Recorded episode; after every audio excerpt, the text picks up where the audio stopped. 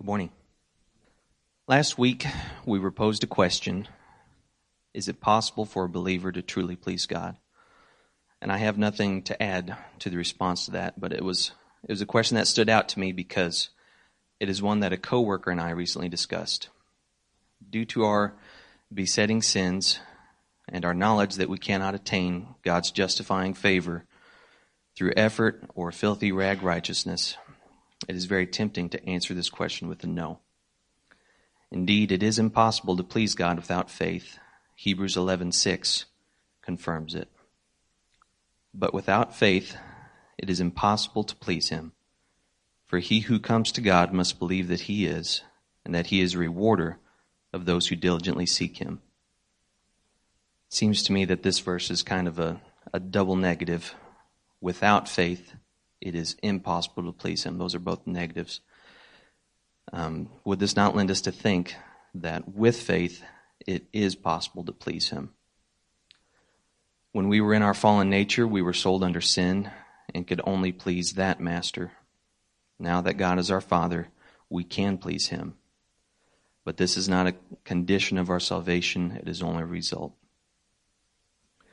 So what does it look like for us to please God? I think that's why we're here this morning, is because we want to know the answer to that question.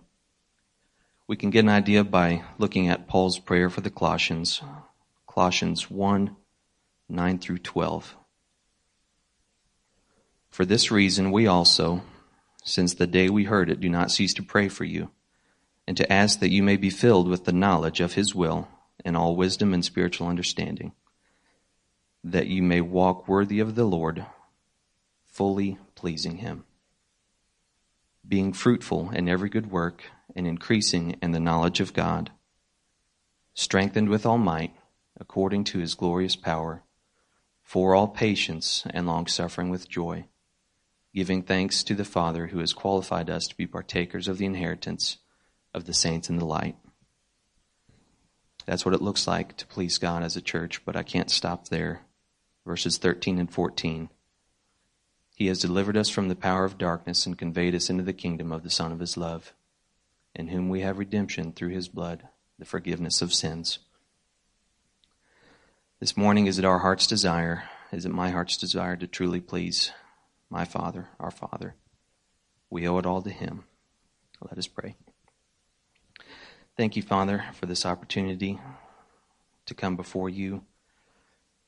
Lord, thank You for the opportunity to worship You. And even though we are still here on this earth and we still deal with sin, we're still under its influence and tempted by it, God.